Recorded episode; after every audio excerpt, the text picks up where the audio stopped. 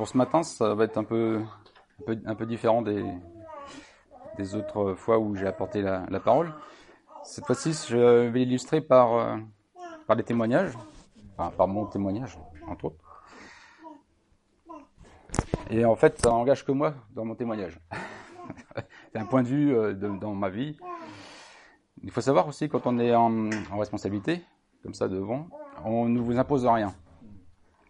Et euh, si on voit dans Deutéronome 39, c'est marqué Oui, je vous avertis solennellement aujourd'hui, le ciel et la terre m'en sont témoins, je place devant vous la vie et la bénédiction d'une part, la mort et la malédiction d'autre part. Choisissez donc la vie, afin que vous puissiez vivre, vous et vos descendants. Donc on voit bien que Dieu propose, il y a deux, choses, il y a deux voies, la vie et la mort, mais il n'impose pas. Tu choisis. Bon, il conseille la vie, mais tu choisis. Donc, nous, on doit faire pareil, on n'a rien à vous imposer. Moi, je suis responsable de ce que je vous apporte, mais pas de ce que vous en faites. C'est votre. Et je ne juge pas aussi vos décisions. Pour ça, vous pouvez écouter le podcast euh, sur euh, juger. Souvent, dans les messages que, l'on trouve un peu, euh, qu'on entend un peu partout, c'est sur ce que nous devons faire par exemple, aimer son prochain.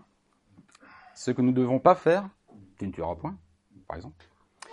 Mais on ne parle pas souvent de pourquoi le faisons-nous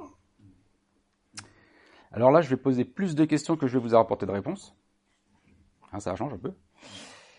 Parce qu'en fait, quand on apporte de la nourriture à des personnes, souvent à l'endroit où on est spirituellement, bah, au début, on apporte du lait, comme les, PV. Puis après, on passe au petit pot, puis après, on passe à des nourritures plus solides. Moi, de temps en temps, bah, il y aura des nourritures plus solides. Donc là, ben, il y aura un travail de votre part à faire. Je vais sans doute poser pas mal de, questions, ça va vous interpeller, mais je ne vous donnerai pas des réponses, pas dans toutes. Parce qu'en fait, pourquoi le faisons-nous? C'est pourquoi le fais-tu? Donc je ne peux pas répondre à ta place, parce qu'il n'y a que toi qui sais pourquoi tu, tu le fais. Alors, je ne propose pas une introspection de soi-même. C'est juste de s'arrêter dans ce monde qui va à 100 à l'heure ou ne rien faire est une perte de temps.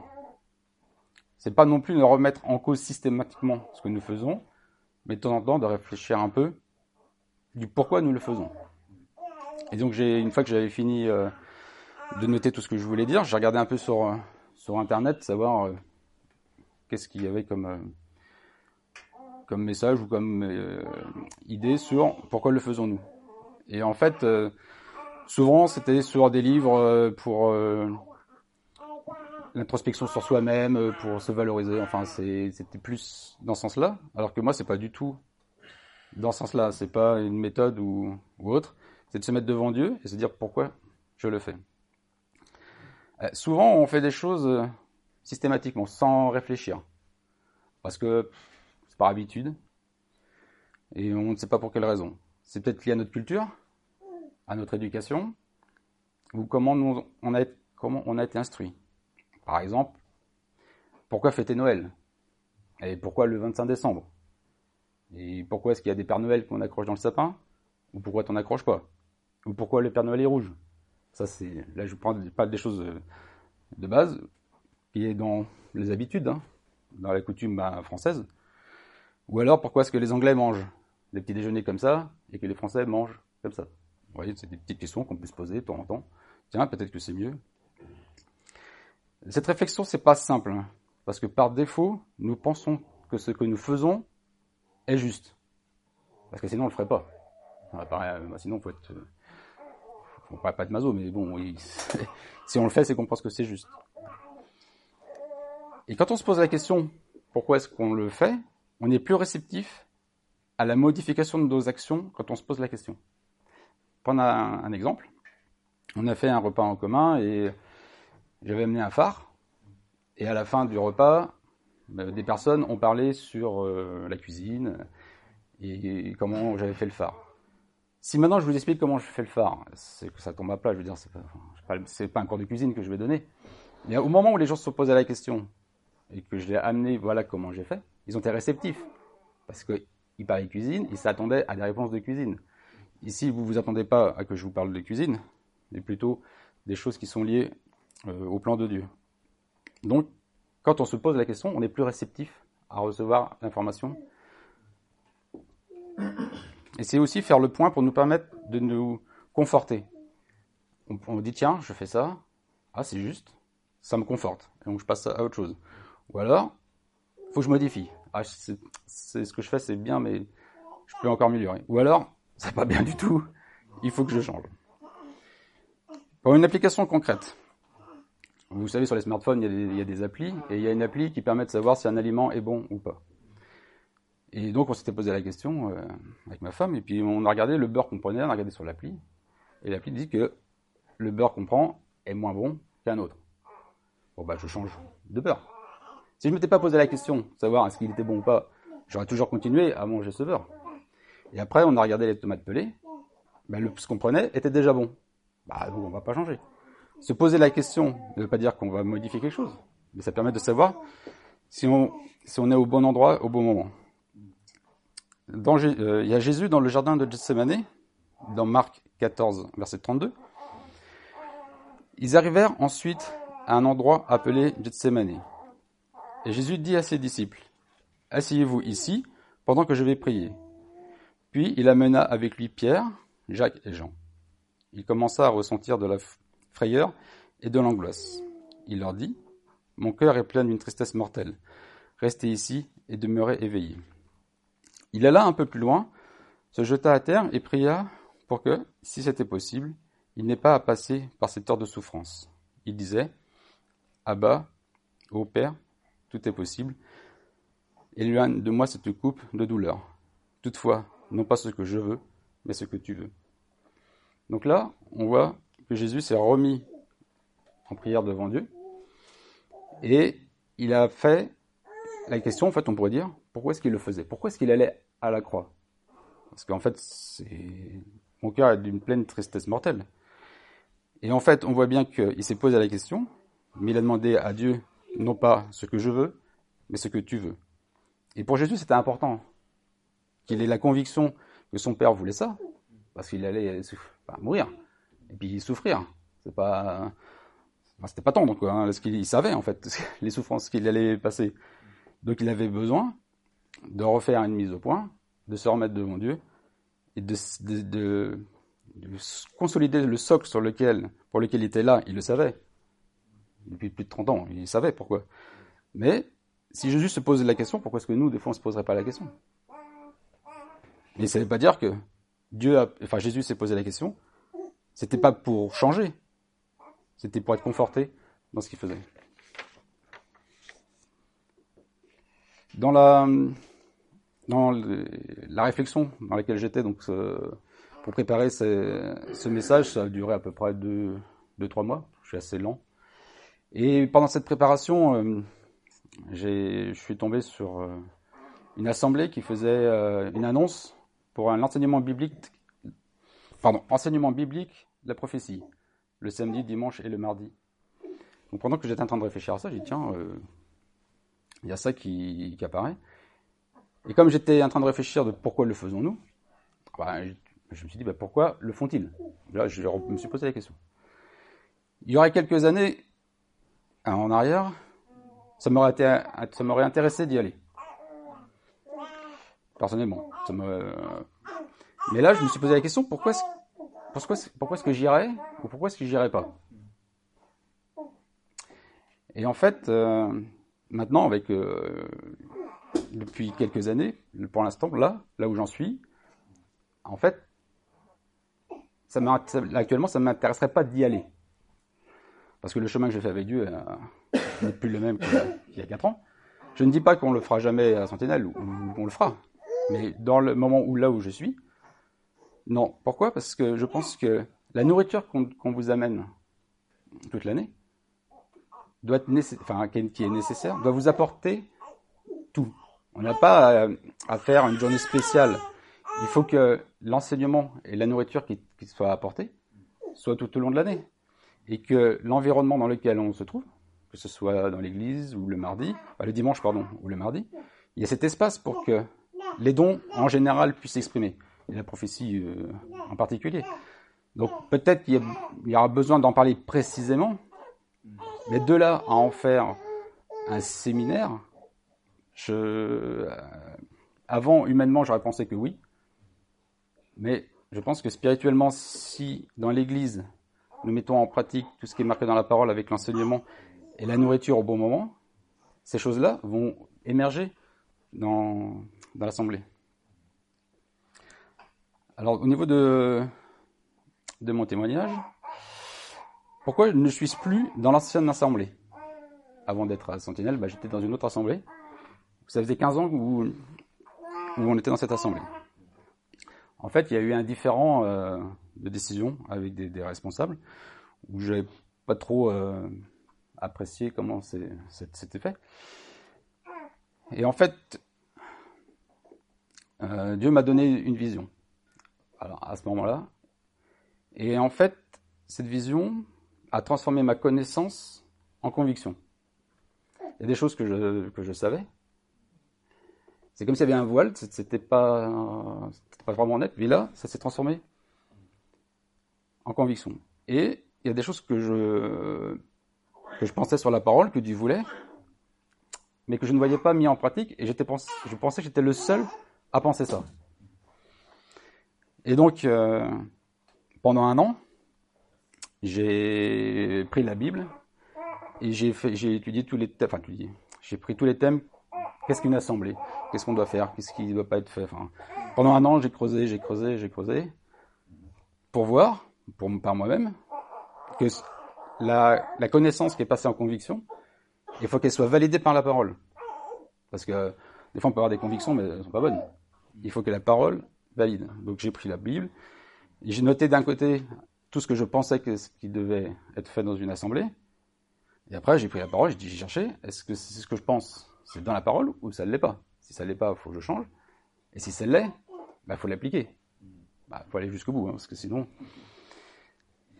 Et à ce moment-là, je ne voulais pas partir de l'assemblée dans laquelle je me trouvais, parce qu'il y avait quelque chose qui n'était pas bien. Je ne voulais pas partir contre quelque chose, mais je voulais partir pour quelque chose. C'est-à-dire, je voulais construire. Donc, c'est pour ça que dans les différentes rencontres que, j'ai eues, la, construction de Sentinelle a, commencé pendant justement euh, presque deux ans, alors que je ne savais pas que Sentinelle allait naître, évidemment. Et j'en ai aussi parlé de cette vision à différents responsables de différentes assemblées, pour partager euh, avec les personnes, parce que quand tu reçois quelque chose, euh, et que tu as des frères en Christ dans d'autres assemblées, ben, c'est bien de, partager pour voir ce qu'ils peuvent aussi en dire. On va faire je vais faire un peu de sémantique. Voilà, c'est quoi ce mot-là? Sémantique, c'est, je vais prendre des mots et on va essayer de voir ce qu'on entend par ce mot. Par exemple, le mot église. Commencer large. L'église, c'est l'épouse de Christ.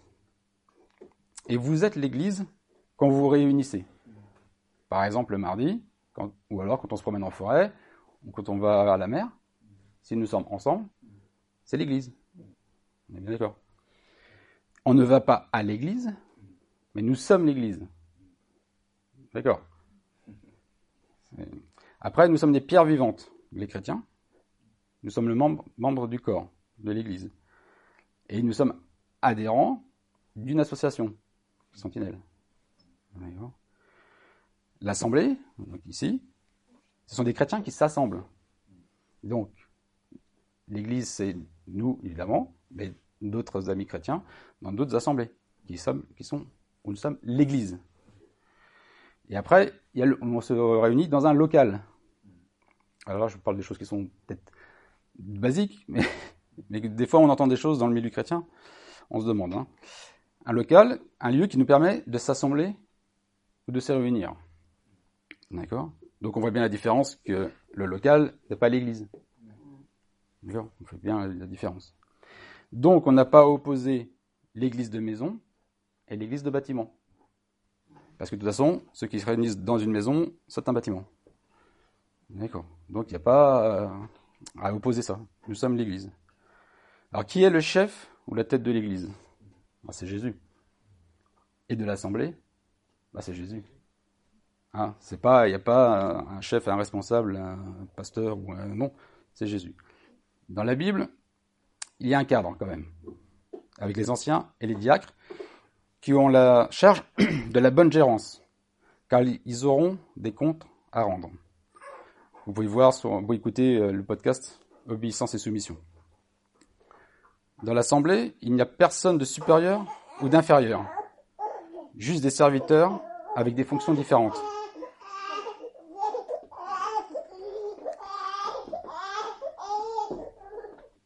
Nous ne sommes pas là pour nous comparer, mais pour grandir ensemble. Et quand j'ai eu la, vision, la, vision que j'ai eue s'appuyait sur une assemblée. Mais je savais que je ne devais pas être à l'initiative de la création d'une assemblée. Ça, je le savais. Mais par contre, je ne voulais pas non plus l'imposer à une autre assemblée. Je n'allais pas le débarquer dans une assemblée, mais voilà, j'ai une vision. Allez les gars, faites ce que, ce que Dieu m'a montré. Non, je ne voyais pas les choses comme ça. C'est comme ça que les rencontres que, l'on a fait à peu près pendant deux ans avec différentes personnes a, fait aboutir, on pourrait dire, à Sentinelle. Donc euh, c'est pour ça que c'est intéressant de comprendre aussi comment Sentinelle est née. Elle n'est pas née parce que euh, des gens qui étaient déçus d'une assemblée se sont réunis et dit bah voilà faut qu'on fasse autre chose. Non, parce que moi j'étais dans une assemblée qui était, il y avait beaucoup de personnes. J'ai dit ah voilà une grande assemblée. C'est bien, j'ai bon, ma vie spirituelle a abouti là où je voulais, être dans une grande assemblée. Et Dieu m'a dit hop dehors. Bah non, je viens d'arriver dans une grande assemblée, tu me dis dehors. Et là, je recommence, entre guillemets, avec deux, trois, quatre, on était quatre personnes, cinq, maintenant on est une dizaine. Dieu fait. Mais moi, j'ai voulu faire ce que Dieu voulait que je fasse, et non pas ce que j'aurais voulu, parce que sinon je, serais resté là où, j'étais. La fait sentinelle aussi, pour que ce soit un lieu de soins et de repos. Donner la nourriture spirituelle pour grandir jusqu'à la stature de Christ, tout en ayant la vision en arrière-plan. Alors, pourquoi suis-je devant vous pour partager la parole? Parce qu'évidemment, si je vous dis pourquoi le faisons-nous, bah je me pose la question, pourquoi est-ce que je fais? Pourquoi est-ce que je, suis là? Alors, humainement, je préférerais que ce soit quelqu'un d'autre qui le fasse, qui soit à ma place. Quand j'étais plus jeune, j'aurais bien aimé euh, faire des prédications, mais je pense que ça aurait été de l'orgueil, et Dieu m'a bien gardé de, ça. Mais maintenant qu'entre guillemets je peux le faire, ou m'autoriser à le faire, eh ben, je, pas que j'y vais à reculons, mais je sais les responsabilités que ça incombe, et je sais que si je vous apporte pas la bonne nourriture au bon moment, bon, après la bonne manière, euh, ça Dieu me fera grandir, mais au moins que les mots que je dise soient, juste, dans la pensée de Dieu, bah, il faut que, que je vous l'amène. Parce que je ne pourrais pas râler pour dire, ouais, bah, dans Sentinelle, euh, on parle pas de ça, on fait pas ça, si moi je ne mets pas en action. Parce que nous sommes complémentaires. Ce qu'apporte Daniel, ce qu'apporte Isaac ou d'autres personnes qui viennent ici sont différents. C'est des choses que Dieu a mis sur notre cœur et je le fais, c'est pour vous et par obéissance à Dieu. Et aussi dans, dans les choses que j'ai vues dans d'autres assemblées dans lesquelles j'étais, j'étais triste du manque de respect qu'avaient les responsables sur les brebis. Et ils prenaient, les responsables prenaient plus soin d'eux-mêmes que des brebis. Alors, on est dans. Donc, avant d'avoir eu cette, cette vision, j'étais entre guillemets maltraité par, par des responsables. Je me suis dit, bon, bah, je peux prendre sur moi, ok, c'est pas, pas trop grave, hein, ça, ça m'aide à grandir et puis euh, bon, on passait par des épreuves. Mais quand je voyais que d'autres brebis plus fragiles étaient aussi maltraitées, j'ai dit, euh, là, ça, ça, va plus. Je peux, je peux pas accepter ça. Donc c'est pour ça qu'entre autres, Dieu a permis au moment de ma réflexion de pourquoi j'étais là-bas, pourquoi je faisais ça, cette vision est, venue. Je pense que si je n'étais pas dans cette... Je sais pas, Dieu peut-être aurait utilisé un autre moyen, mais j'étais dans cette disposition-là, pourquoi est-ce que je le fais? Après, on va rentrer plus précisément dans Sentinelle. La présidence. Les personnes qui président, et quand moi je, préside, euh, j'aime bien apporter le passage que Dieu met sur mon cœur pour vous à ce moment-là. Et une anecdote s'est passée. Et un dimanche, Dieu m'a rien donné. Pendant, euh, je dis, euh, La parole, c'est pas ce qui manque. Hein. Je veux dire, si on veut trouver un passage, euh, on peut y aller. Mais moi, je veux pas un passage comme ça, juste pour boucher un trou. Je dis à Dieu, ben, vas-y, mets-moi le, regard sur un verset. Il y a un déclic, il me dit, là, c'est ça qu'il faut que j'apporte. Rien. J'arrive le dimanche matin, des fois, au dernier moment, Dieu donne rien. Il dit, ok, on fait confiance au Saint-Esprit, on dit que c'est le Saint-Esprit qui dirige tout. On n'est pas obligé d'apporter un passage biblique. Donc je dis, ben, Saint-Esprit, si toi tu as décidé que pas de parole, enfin, il n'y a pas de passage lu, bah, j'en lirai pas. Donc je me suis euh, installé, puis ben, j'ai pas lu. Et ce jour-là, Ambroise a lu un passage. Le passage du jour. Donc, euh, on n'est pas là. Quand on fait les choses, on n'est pas là pour les faire. On est là pour que le Saint-Esprit s'exprime. Si le Saint-Esprit ne voulait pas m'utiliser pour apporter un passage, mais utiliser Ambroise, ben, libre au Saint-Esprit de le faire. Puisqu'on se dit, quand on fait les choses, on ne les fait pas pour le faire, mais pour laisser Dieu agir, il ben, faut mettre en pratique. Bon, après, c'est, on saute sans filet. Hein. Si tu fais, on fait confiance. et donc, moi, je dis, ben, de toute façon, si je lis pas la parole, on me reprochera rien. Mais moi, si déjà je veux appliquer ce que je pense que Dieu agit et que le Saint-Esprit est vivant, s'il veut pas m'utiliser, bah, il ne m'utilisera pas, il utilisera quelqu'un d'autre. Et c'est ce qui s'est passé. Donc ça m'a fait plaisir qu'un autre apporte la parole, parce ça m'a conforté. Bah, si j'ai rien à dire, ou que j'ai peut-être pas entendu, Dieu s'est servi d'une autre personne. Après, pourquoi lire la Bible et venir au culte? Bonne question. Et pour, illustrer ça, je vais raconter une petite histoire qui pourrait être vraie. C'est un grand-père avec son petit-fils qui, après le culte, rentre chez eux. Et le petit-fils dit euh, Papy, euh, ça sert à rien de lire la Bible puis d'aller à l'église, je retiens rien. Alors son grand-père lui dit euh, Va dans la grange chercher mon vieux panier d'osier, en osier. Il ramène le vieux panier en osier et dit Va à la rivière chercher de l'eau. Prend le panier en osier, plonge dans l'eau, il remplit d'eau, il revient au, papy. Bon, le panier il est vide. Le papy dit Vas-y, retourne me chercher de l'eau. Il prend le panier en osier, il replonge dans l'eau, il ressort plein d'eau, il arrive devant le papy, il est vide. Puis trois, quatre fois. Et puis le petit-fils me dit, papy, il retient rien, ton panier. Il dit, oui, il retient rien. Mais l'action de l'eau l'a rendu comment? Propre. Quand tu viens à l'église, la parole de Dieu va agir en toi. Même si tu as l'impression de rien retenir, elle va faire son effet. Donc déjà, bon, c'est bien de retenir, hein, je ne dis pas le contraire. Mais si tu as l'impression que ça, que ça, qu'il se passe rien. En fait, la parole de Dieu ne remonte pas à Dieu sans avoir produit son effet. Donc ça, c'est important. Et pour moi, ça m'a un peu, entre guillemets, sauvé la vie, spirituellement parlant. Parce qu'à un moment donné, quand j'étais dans un désert euh, spirituel, je m'obligeais, à m'obliger, à venir le dimanche au culte.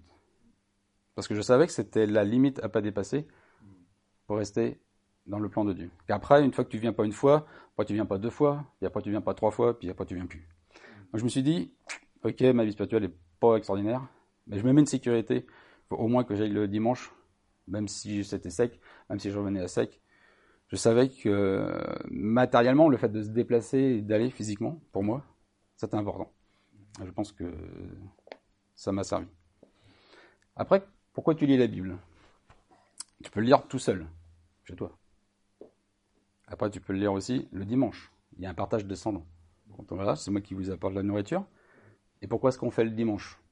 Ah, Parce que le dimanche, c'est là où il y a plus de monde. C'est pour ça qu'entre autres, on fait la, nourriture le dimanche. Il y a aussi la réunion du mardi, où on partage. Donc c'est horizontal. C'est-à-dire que la parole que toi tu as pu lire, ou quand on lit un passage, les choses que tu peux m'apporter, tu vas apporter un éclairage que moi j'ai pas. Parce que nous sommes complémentaires. Donc, lire tout seul le dimanche et le mardi, tout ça c'est important. Il faut aussi lire ta parole, la parole de Dieu. Pour toi tout seul, pour que Dieu puisse te, parler, que tu aies ta nourriture, recevoir le dimanche. Et le mardi, ça nous permet aussi de mieux se connaître, de partager aussi des témoignages. Alors des fois, pourquoi on le lit? Alors il y en a qui le disent par obligation. Ils disent voilà, il faut je dise. Il y en a qui recherchent une bénédiction. Je lis la parole et je veux trouver une bénédiction. D'autres recherchent une direction où on se laisse, on laisse Dieu nous parler. Donc, c'est important de savoir des fois dans quel état d'esprit on lit la, la Bible. Parce que si vous le lisez par obligation, par exemple, c'est bien déjà de la lire, mais par obligation, vous ne serez pas attentif si Dieu va vous parler. Parce que vous n'êtes pas dans l'intention d'entendre quelque chose, mais par obligation de le faire. C'est pour ça, faites un peu le point, savoir pourquoi est-ce que je lis. Pourquoi est-ce qu'on vient au culte aussi? Ben, On peut venir au culte parce qu'il y a la communion fraternelle, il y a nous chantons, prions ensemble, il y a aussi, c'est le lieu où l'expression des dons peuvent aussi s'accomplir. Vous connaissez tous euh, l'histoire du bon samaritain. Je vais relire. Donc, un homme descendait de Jérusalem à Jéricho. Lorsque des brigands l'attaquèrent, lui prirent tout ce qu'il avait, le battirent et s'en allèrent en le laissant à demi-mort. Il se trouva qu'un prêtre descendait cette route. Quand il vit l'homme, il passa de l'autre côté de la route et s'éloigna. De même, un lévite arriva à cet endroit. Il vit l'homme, passa de l'autre côté de la route et s'éloigna. Mais un samaritain qui voyageait par là arriva près du blessé. Quand il le vit, il en eut profondément pitié. Là, je voudrais qu'on s'arrête sur le prêtre.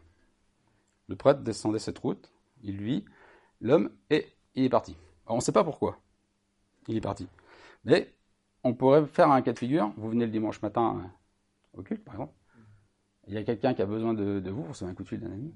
Euh, alors, vous avez le choix. Soit vous loupez le culte et vous allez aider votre ami, soit vous venez au culte. Vous faites quoi? Vous faites comme le prêtre. On dit non, non, j'ai la réunion, je peux, peux peux pas aider. Et c'est pareil. Souvent, on se dit tiens, y a telle personne n'est pas là aujourd'hui. On pourrait se dire ah ben non, c'est pas bien, il faut venir le dimanche et tout. Mais est-ce que tu sais pourquoi cette personne n'est pas là? Ou toi, pourquoi est-ce que tu n'es pas venu ce dimanche? Est-ce que tu n'es pas venu parce que Dieu t'a mis à cœur quelque chose de particulier et donc tu n'es pas venu? Donc tu ne vois pas les choses négatives, tu dis je ne suis pas là, mais je suis là où Dieu me veut. Et c'est vraiment un état d'esprit qui est important. Parce que des fois on peut louper comme le samaritain, comme le parabole du bon samaritain, le prêtre qui se dit j'ai une réunion, il faut que j'y sois à tout prix parce qu'il ne faut pas que je loupe le culte, alors que là, l'action, c'était de faire du bien. Peut-être que c'est déjà arrivé, que vous n'êtes pas venu un dimanche, parce que vous vouliez honorer des invités qui venaient à midi, et ils étaient là plus tôt que, prévu, donc vous avez décidé bah, de rester pour honorer les personnes. Nous, on n'a pas à juger pourquoi vous venez ou vous venez pas. Mais c'est important que vous sachiez pourquoi, non pas ce que vous ne faites pas, et pourquoi ce que vous faites, ce que vous faites. je vais parler un peu de l'argent. À quoi ça sert? Bah, Ça sert déjà à payer le local. Et ça sert aussi à l'aide sociale et aussi à faire connaître Jésus. Par exemple, pour les podcasts, on a à peu près 400 ou 300 téléchargements euh, par mois. Donc ça, ça, se paye, ben, il faut héberger. Cet argent sert aussi à l'évangélisation. Et pourquoi nous ne passons pas la, corbeille? Il y a certaines assemblées qui passent. Nous, on ne passe pas. C'est pas une question. Il faut savoir aussi que l'argent vous appartient. Et Dieu vous laisse gérer votre argent, simplement. Si l'assemblée n'a plus d'argent, ah ben, il n'y aura plus de salle, il n'y aura plus d'action sociale. Voilà. Concrètement. Je ne parle pas sur le plan spirituel, je parle juste sur le plan euh, matériel, parce que y a aussi d'autres conséquences au niveau spirituel. Donc la question c'est pas pourquoi je ne donne pas à l'assemblée, pas la question. Mais la question c'est qu'est-ce que je fais de l'argent? Si vous ne si donnez pas d'argent à l'assemblée, ben, vous le mettez ailleurs, automatiquement. Donc quand vous dépensez, est-ce que la dépense que vous faites est utile? Peut-être inutile. Peut-être des fois on fait des excès. Donc il faut se poser la question, savoir qu'est-ce qu'on fait de l'argent que Dieu nous a demandé de gérer. Est-ce qu'on fait une bonne gestion? Après, dans 2 Corinthiens 8, 11, Maintenant donc, achevez de réaliser cette œuvre. Mettez autant de bonne volonté à l'achever que vous en avez mis à la décider, et selon vos moyens. Car si l'on y met de la bonne volonté, Dieu accepte le don offert en tenant compte de ce que l'on a et non de ce que l'on n'a pas. Il ne s'agit pas de vous faire tomber dans le besoin pour soulager les autres, mais c'est une question d'égalité. Donc là, on voit bien le passage. On ne vous demande pas de mettre votre salaire euh, comme, offrande. C'est à vous de gérer, voilà combien je peux donner. Et est-ce que vous connaissez la somme minimale que vous pouvez donner dans une assemblée? Moi j'ai trouvé un chiffre, c'est un centime. Parce qu'en dessous, bah, il n'y a pas de monnaie. Donc, ne regardez pas à la quantité, mais réfléchissez. Voilà. J'ai cette, somme d'argent, j'ai peut-être 1 euro, peut-être 5, peut-être 10. Eh bien, je fais ce pas, cette, somme d'argent, je ne regarde pas à la quantité, mais comme on voit, c'est Dieu accepte le don offert en tenant compte de ce que l'on a et ce qu'on n'a pas. Et car si l'on y met de la bonne volonté, ce compte, c'est la bonne volonté. On regarde pas la somme. Moi, je, il n'y a pas de nom sur les, sur les enveloppes. Je ne sais pas qui donne et quelle somme. Et si vous voulez donner 10 centimes, 1 centime, parce que ben, les fins de mois sont difficiles, c'est important. Le centime que vous allez mettre est important vis-à-vis de Dieu et vis-à-vis de, l'Assemblée aussi. Le pain et le vin. Alors, certaines assemblées font le pain et le vin dans les réunions de semaine. Oui, il y a une semaine, j'ai appris ça. Bah, c'est vrai que dans la parole, c'est marqué, ben, à chaque fois qu'ils se réunissaient, ils prenaient le repas. Ça peut. D'autres le font toutes les semaines, ben, comme nous. Et d'autres le font une fois par mois. Voilà. Après, chacun, euh, moi, je, comme je vous ai dit, hein, je ne juge pas comment les autres font. C'est juste pourquoi on le fait. Entre autres, pour le pain et le vin, on le fait pour se rappeler de la mort et de la résurrection de Christ. Et c'était une question que j'avais creusée quand j'ai eu la vision et que je voulais savoir plus sur le, pain et le vin. Et en fait, c'est quand les chrétiens se réunissent. Ben, quand vous êtes une famille chrétienne, bah, vous êtes l'église, vous êtes réunis. Vous pourriez partager le pain et le vin. Pourquoi pas? Il n'y a pas de critères particuliers. Et donc je m'étais posé plein de, questions comme ça. Après, il y a des questions pratiques, etc. Et puis ne pas banaliser. Bon, on pourrait faire un message, mais c'est important de savoir pourquoi on le fait. Pourquoi on s'occupe des enfants le, dimanche? Bah Aussi, on le fait parce qu'il faut adapter ce moment pour leur édification. Et c'est pareil, si vous êtes animateur ou animatrice au niveau des enfants, est-ce qu'on le fait parce qu'il manque quelqu'un et il faut que quelqu'un le fasse? Ou est-ce, est-ce que tu le fais parce que tu as à cœur de le faire? Et c'est important de faire les choses et de comprendre pourquoi on les fait. J'ai vu déjà dans certaines assemblées, une personne fait ça, parce qu'il faut boucher un trou. Bah non. S'il y a un trou, bah il y a un trou. Bah, peut-être que la personne qui doit s'en occuper n'est pas encore parmi nous, ou la personne n'a pas vu que c'était elle. Eh ben, il y aura, il y aura pas. Parce que si faire mal, des fois, c'est c'est pas mieux que de rien, rien faire. Faut faut bien voir. Donc le jeûne et prière. Ben, c'est tout à l'heure, il y a jeûne et prière pour ceux qui restent. Et dans Matthieu 17, 19, les disciples s'approchèrent alors de Jésus en particulier, en particulier pardon, et lui demandèrent Pourquoi n'avons-nous pas pu chasser cet esprit? Jésus leur répondit Parce que vous avez trop peu de foi. Je vous le déclare, c'est la vérité. Si vous aviez de la foi gros comme une graine de moutarde, vous diriez à cette colline Déplace-toi d'ici à là-bas. Et elle se déplacerait. Rien ne vous serait impossible, mais c'est par la prière et le jeûne seulement qu'on peut faire sortir ce genre d'esprit. Donc aussi, il faut savoir pourquoi. Voilà, je vais donner un, exemple. Et pourquoi aussi on fait le jeûne et la prière. Les femmes. Les femmes aussi se réunissent. Entre elles, ils ont des, des réunions une par mois. Pourquoi est-ce qu'on le fait? Pourquoi, on ne le ferait pas? Donc, entre autres, pourquoi on le fait, c'est permettre un moment favorable pour qu'ils puissent parler de sujets qui leur sont plus intimes et personnels. Il y a des choses les femmes, ça ne regarde que les femmes, et après pour les groupes d'hommes, il y a des choses qui ne regardent que les hommes. Les sorties, les sorties SDF, par exemple. Pourquoi est-ce que euh, le jeudi, certaines personnes de l'Assemblée vont faire les sorties SDF C'est pour évangéliser, pour donner à manger, ou par amour? Ou une action concrète d'aimer son prochain? Voilà pourquoi tu y vas. Moi, j'ai vu, les cas de figure que je vous donne, j'ai vu les, les, les trois. Laquelle est la meilleure? C'est à toi de voir, de, devant Dieu. Pour conclure, se demander pourquoi nous faisons certaines choses permet d'être plus réceptif quand Dieu nous montrera ce que nous devons changer pour grandir jusqu'à la stature de Christ. Amen.